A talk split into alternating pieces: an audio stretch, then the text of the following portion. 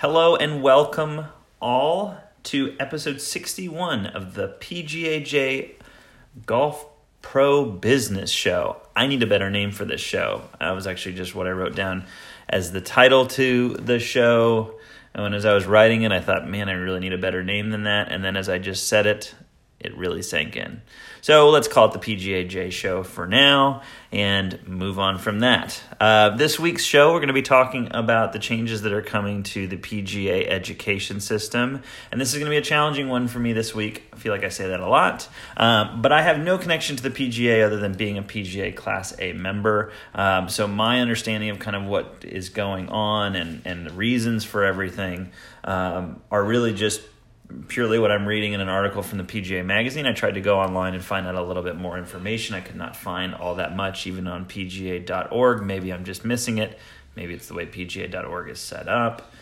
Not saying anything, I'm just saying. Um, but um, wanted to kind of update everybody on what that article talks about. Um, it's a challenging one um, for me to do on the podcast, as most of these are um, because there's just a pretty long article and there's a lot to cover. Um, so I took notes. If you uh, follow me on Instagram, PGAJAY, um, uh, or on Snapchat, same PGAJAY. Follow me there if you don't. Um, you noticed that uh, I was actually taking notes for this episode, which seems like it would make sense, but um, can make things a little bit more challenging for me as well. But I want to talk a little bit about what the article says, and then also um, you guys helped me out a lot with some feedback. Um, I made a post about a week ago, and then a couple other ones asking for some feedback from you guys on just what your experience has been with the PGA PGM program, past or present uh, or current, and uh, just kind of giving me your thoughts on that. So I will uh, roll that into this, and I kind of I really liked how that idea of, of with the podcast. Um, either coming up with an idea and then getting your guys' feedback along the way so that it really becomes more relevant uh, relevant to you guys. Uh, I mentioned before that that uh, the the best episodes tend to be the ones that come from questions from you guys. So if you ever have any questions, you can always email me at j at pgaj.com. Um, and uh, you can hit me up on Instagram as well or Snapchat, whatever. Um, ask away, and uh, we might everybody else might get a good episode out of it. So, jumping, I guess, jumping into it. I don't know. People just say that. Um, getting started on the episode, though, this isn't. It's just an interesting one with the with the change in the education, and we'll and we'll talk about kind of the changes that happen. But I do want to kind of just my perspective on and it's a growing and changing and evolving perspective on thing things. I do like the general direction, just as a business person, um, the direction that the PGA is going. Maybe not, maybe not everything, though. I can't, you know, say one thing or the other. Like I like this, I don't like this. Um, but I like that they're being proactive in providing the members more updated information, um, more resources uh, to drive drive revenues. That's just such a cliche thing to say, but really grow a business um, in the in the modern era. I don't think that they focus as much on the the social media opportunities and um, the current state of media as far as an advertising platform or communication platform. But that's what you have me for. Um, so no need for them to focus on that. But um, I do like how proactive that they're being. Um, with the content that they're putting out, with the resources that they're putting out um, in seminars and things like that, are really starting to get at the heart of providing tools for golf professionals to be better at business so that therefore they can either make more money as the business owner or be more useful and uh, therefore make more money as uh, as an employee um, of the of the company or the club. You guys have heard me say that a bunch before. And just keeping things in perspective, the PGA is one of the quotes from the article in the PGA magazine, which is where I'm getting most of this, inf- all of this information, except for my own thoughts for the most part. Um, is the largest. What was it? It's the largest working sports organization. I don't remember the number, but how many PGA professionals and apprentices are there? It's it's that with tens of thousands. I think twenty seven thousand. What is it? Twenty nine. Twenty nine thousand PGA professionals in the job market. That's a lot of people. That's a big organization. I think what makes it especially challenging for the PGA is the PGA, other than I mean, there are the PGA employs people. I'm not saying that the PGA doesn't directly employ people, but it is a it's a sports organization. It's a they're they're part you know they're part education. They're part um, kind of continuing education, certification, but the the PGA doesn't really a lot of times even get to decide who the most qualified people are for like jobs and things like that. So it's a really hard thing when you think about what the PGA does is kind of providing the support and resources for people to then get hired by other people. It's just, just I, I'm kind of starting to wrap my head around how that works as an organization, and, and it's a challenge.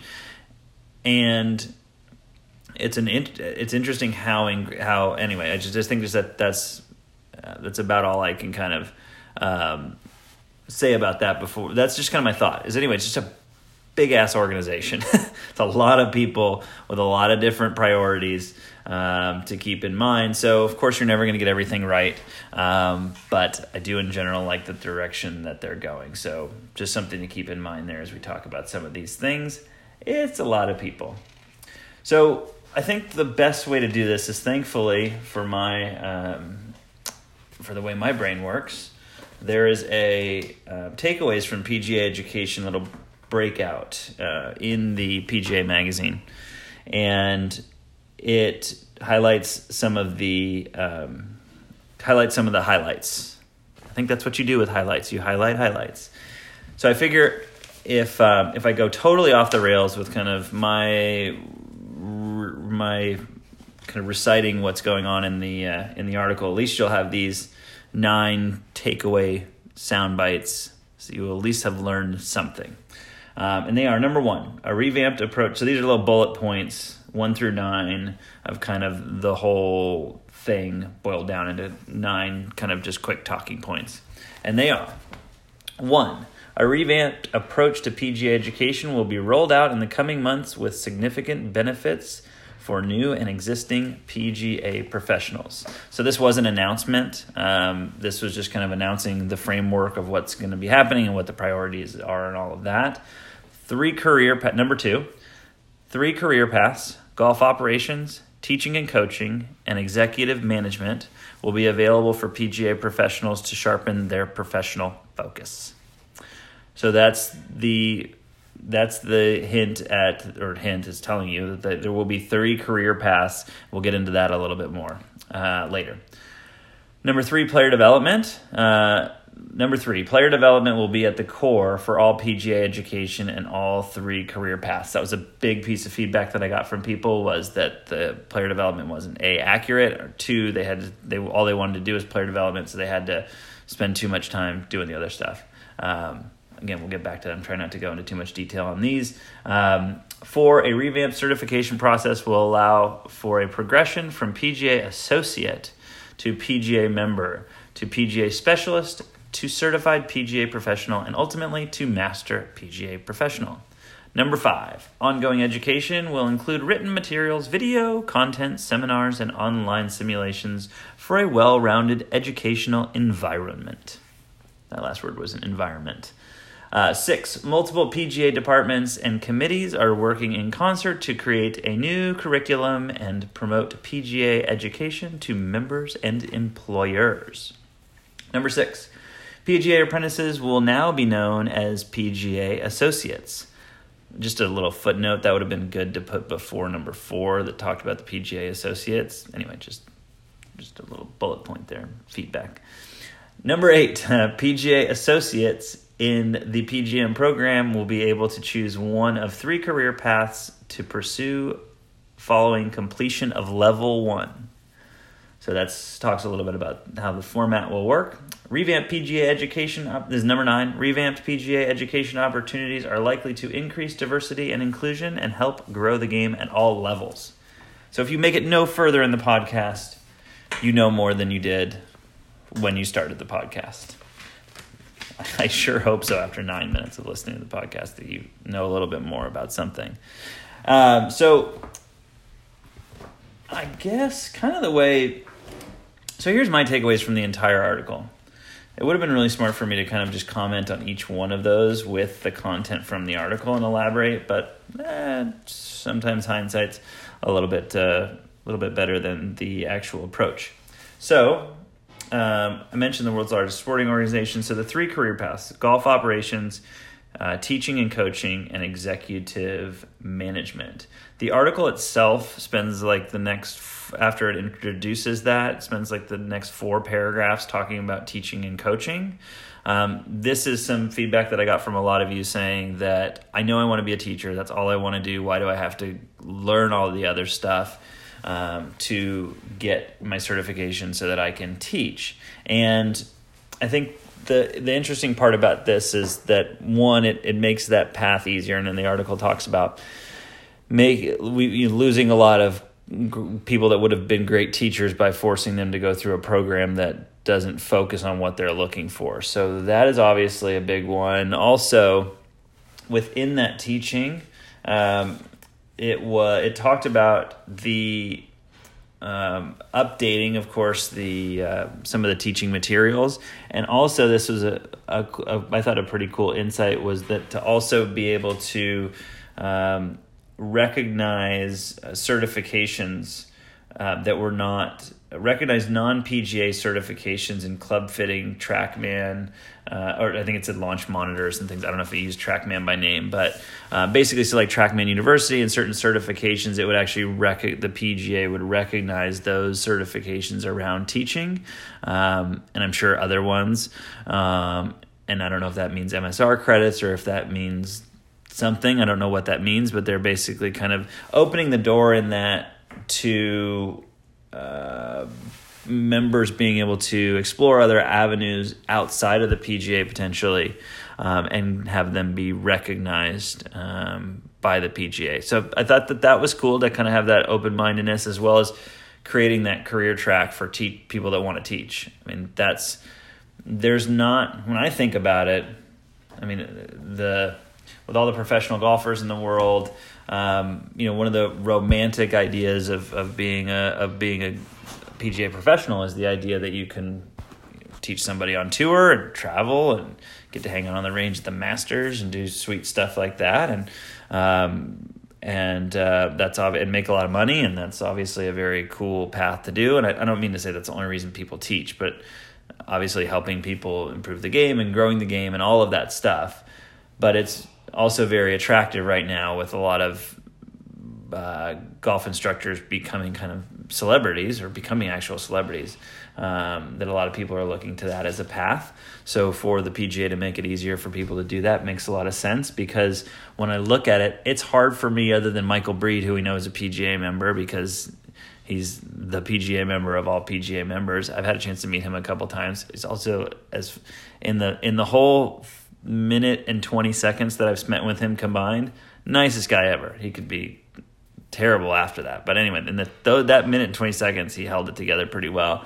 And uh, he just seems like, and from people that I've talked to him anyway, say that he's like one of the super nicest guy. Oh, he also did a really, that's what it, the other thing that did, he also did a really cool, uh, we had a little cool Twitter interaction as well. I think he retweeted something that I said, and I was like, that made my day. And then he like, comment. Anyways, it was it was pretty cool. He he took took time to uh, to have some fun, which was cool. Anyway, um, besides Michael Breed, um, Jordan Spieth's coach, but like you think about a lot of other coaches, they're not necessarily as, as, synonymous, synonymous, synonymous with or attached to the PGA brand. So. Uh, a bit of a vulnerability there, potentially for people going, well, I don't need to be in the PGA. I can just go be a teacher because look at these guys who did it. Um, so I think that that's a smart move by them as well to really up up their up the game on uh, and the resources on on teaching. Um, a lot of people said that they hope that they update the uh, teaching philosophies as well. When I went through it, um, I think it was the same guy. I don't know how old the book was, but it was old. Um, it was it was so old uh, that it still said that path. we were in our seminar getting ready for the test, and the instructor said the book says its path determines ball flight over face. And they were like, I, I, we know that is wrong, but on the test, the answer is face. I'm sorry, path, not face, is more important um, to the initial the initial launch of the of the ball. So it was just kind of funny that they're like, we know it's not, but that was eight, eight, nine years ago or so. God, it's been that long, eight or nine years ago, I guess. Um, I wonder if it says on my PGA card when I got elected. Yeah, 2013. So it's only been five years. Yeah, so five years. Oh, but those were seminars. That's why it's been like six or seven years. Anyway, um, so hopefully updated there. Um, that's good news for all the people that had that feedback around the the teaching. Um, a couple other. Uh, let's see what else did the article cover. Lots of time spent about teaching. Uh, it said that the PGM students in university um, will continue on. I believe those starting next year will go through some sort of they'll they'll declare at some point. I, I don't know that that's true. The article didn't really say, uh, but it did say that, um, or maybe it did say, but it just basically said PGM university students that are in. I'm sure if you're in a PGM university, you've already been told this because some of the people that listen to this have told me. Um, that that's what they said is the next year will be affected, but that once they get out, they'll declare after they graduate. I think. Um, is that yeah? They'll continue and declare after graduation. I hope I'm. Re- this is why I can't do notes. I should be actually reading the article. Um, but they said nothing will change with the current classes. Nothing, at least in the curriculum, will change. Um, and then it was kind of a little confusing. So I don't know. It said that for ed, uh, existing members like myself, so they would have access to the different tracks. So but it, uh, it, used the word that they so you could choose a track and then it mentioned msrs so it was a little bit vague. I don't know if i will actually choose like a executive management track or if i just have access to all the education materials so that whatever path i cho- quote unquote choose in my life um, i'll have resources to help me on that path uh, but it did mention msr credit so possibility down the line of uh, and this is a little bit from the article, but also a little bit of speculation on my part, that it would make sense that whatever path you were to choose, there would be some MSR, possibly some MSR required um, for those. The article does not say that that directly. Um, just saying it would it would make sense potentially to have some MSRs be specific to your career path. Which I mean, why would that that wouldn't hurt you? You should be learning the stuff that makes the most sense to you anyway. Um, and I think that's um, I think that makes a lot of sense. Uh, apprentices are now called associates. If you're going through just the regular the PGM non-university program, so apprentices are now called associates. Uh, you will pass a qualifying test and the PAT. You will do level one, and then before level two, you will declare one of the paths um, for education and career. I guess it's considered a career path. So before level two, so you'll do level one, boom, level two.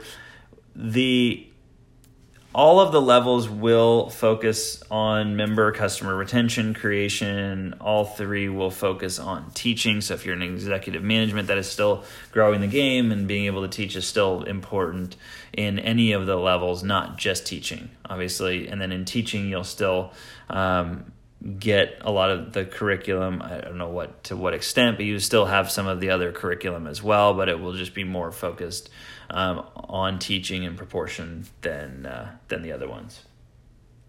Uh, this also ties into the 18 career consultants. Um, that those I think that was a change that got announced. I don't know how long ago that was, but basically the uh, Career Consultants is now the name for what used to be Career Services, I think, Employment Consultants, I think it was. Um, so they will be using um, those 18 career consultants will work to inform PGA professionals about the opportunities and um, all that that uh, that will change. Um, so I think that that is pretty cool and proactive as well. Um, just looking through my extensive notes that are written on three by six pieces of paper. Uh, oh, and the curriculum will be updated. So I did get a piece of I did I did have somebody say that they wished um, they like me um, don't read. I like reading, but for members for like information retention, um, listening is is better. So you know, having a lot of the the content on audio, which by the way, if anybody's going through the program, if you were to actually create a podcast or audio files of you actually reading the book, you could probably sell it for a lot of money and probably pay for your PGA level. Just saying. That's just the, the entrepreneurial tendencies of mine speaking. So that might be something you want to do. Um, I'm sure it's heck not going to do it. Um, but go for it. um, that the um, having audio coursework work would be helpful. They don't go as far as saying that, but they do say that the curriculum will be updated for online, phone, and tablet. It will be a blend of webinar, written, video, um, and different forms of content as well, not just written. So that's cool. Um, the way that we consume information is different, uh, I think, in these days. So updating that will be helpful for people to be able to learn on the go and, and all that. Um, probably won't learn as much as you learn from this podcast, but I mean, that goes without saying.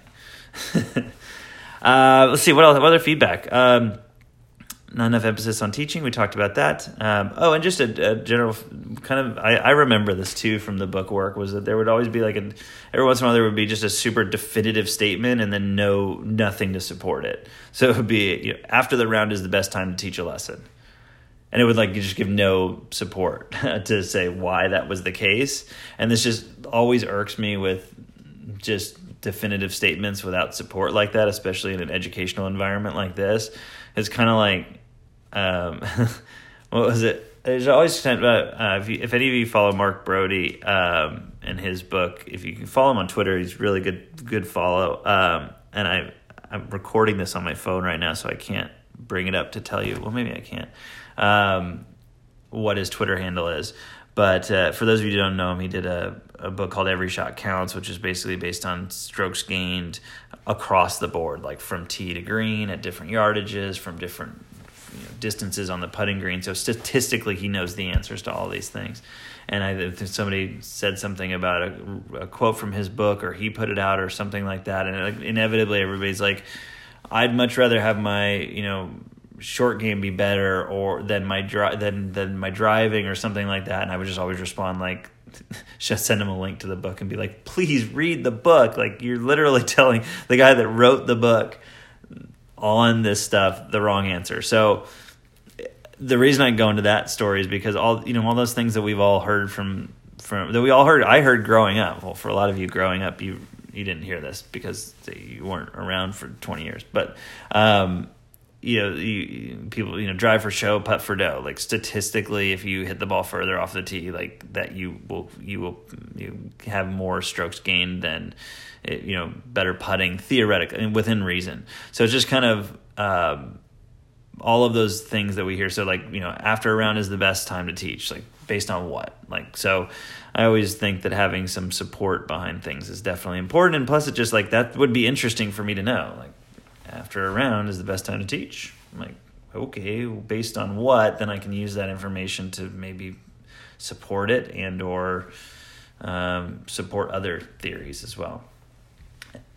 And and um, so I started talked before about too um, on a, just a holistic level. So that's that's that's pretty much the the you should read the article. It's a lengthy article and I'm not saying that because I'm not saying length, but it's a it's a it goes in more depth than than I did there, and it gets sidetracked a lot less than I do too, which is helpful, um, or not. Um, but um, so that kind of covers the article, and then somebody else brought up a point that made me think too is you know that.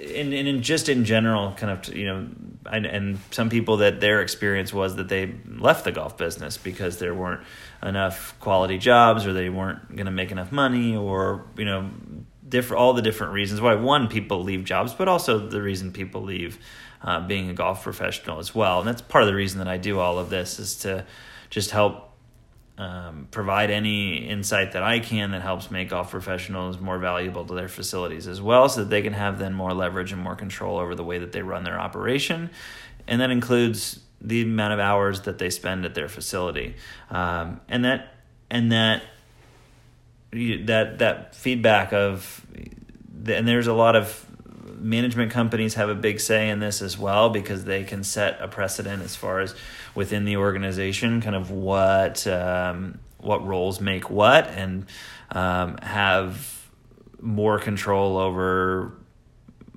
the industry than even the PGA potentially if if they reach that scale.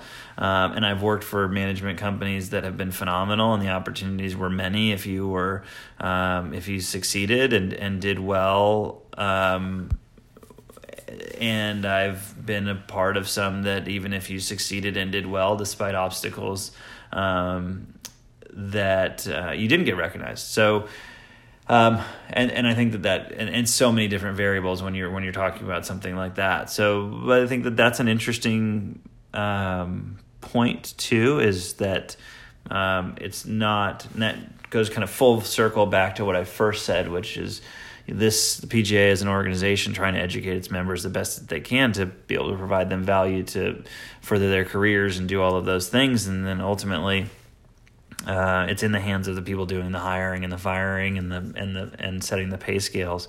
Uh, it's just my hope that I do I can do a little something in this world to um, to help golf professionals, PGA or not, quite honestly, um, just to change a little bit of the perception of.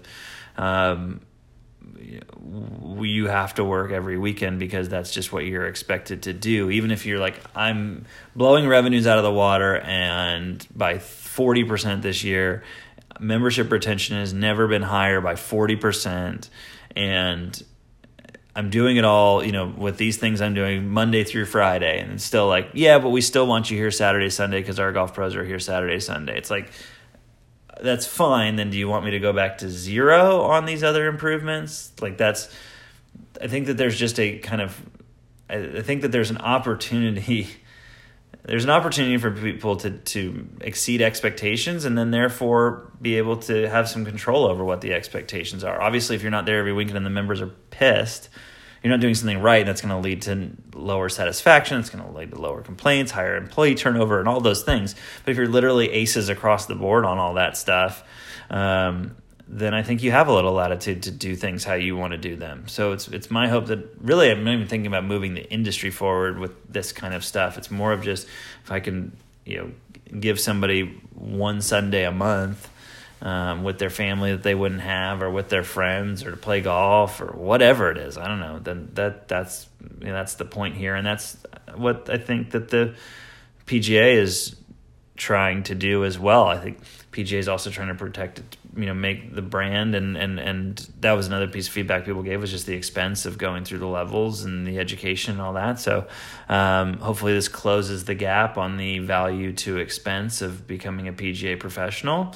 Um, there's a lot of golf professionals out there too that aren't PGA that are doing quite well also. So um, PGA is running a business or or organization that um, um, does have financial considerations as well, and hopefully this these moves and this education not only enhances the brand of the PGA professional and the the lifestyle of the PGA professional and the income of PGA professionals, um, but uh, strengthens the brand as well. Um, and then, of course, it's a um, cycle of more brand awareness, more more brand worth, and more value for the PGA professionals. And also, the PGA professionals have to do their job to create um, create that brand as well themselves to then elevate the level of the PGA professionals, which then is that cycle and that codependence of the uh, the organization and the uh, and the member of that organization. So I'm doing what I can um, from from the outside world. So hopefully that helps and has a little bit of an impact on you guys. Um, this was a pretty fun episode to do. I actually was just saying it was a fun episode. I'm actually just this is the first take, and I'm just flabbergasted that I made it all the way through without totally blowing it and having to start over again. This is also one continuous recording on the app that I use. So if I screw it up at this point, it's game over. Uh, there will be no episode, but there is an episode. Don't forget to. Um, one thing I'd love for you guys to do Uh, if you know another golf professional that, that could really benefit from this, um, please share it with them. If you don't subscribe to the podcast, please subscribe to the podcast. As I mentioned, I'm going to be putting a lot more work into the podcast. Um, also, follow me on Instagram, PGAJ, Snapchat, same thing, PGAJAY. Um, been up to some shenanigans as well, getting a little bit more comfortable on the camera, doing kind of some vlog style stuff, and just having some more fun. Plus, some tips on my mind um, as things go along as well. If you ever have any questions, please email me, uh, j at pgaj.com, if I can be helpful in any way. And I do mean that a lot of the ideas for this show. I have no idea what the next podcast is going to be on, um, but a lot of the ideas come from the feedback that you guys give and the questions that you ask. Because if you are asking those questions, then they are going to be valuable to somebody else that is like you and in your position as well. Um, so please ask those questions, and I'll do whatever I can to help. Um, thanks so much for listening. I hope you have a fantastic day. Any feedback on the show would be great. One last, yeah, just do those things we'll get to other stuff later. Do those two things. Share the podcast, um, and uh, and uh, with somebody that um, you care about, and uh, hit me up with any questions. Both of those would be super helpful and make me feel super good. So thank you so much, and I'll talk to you soon.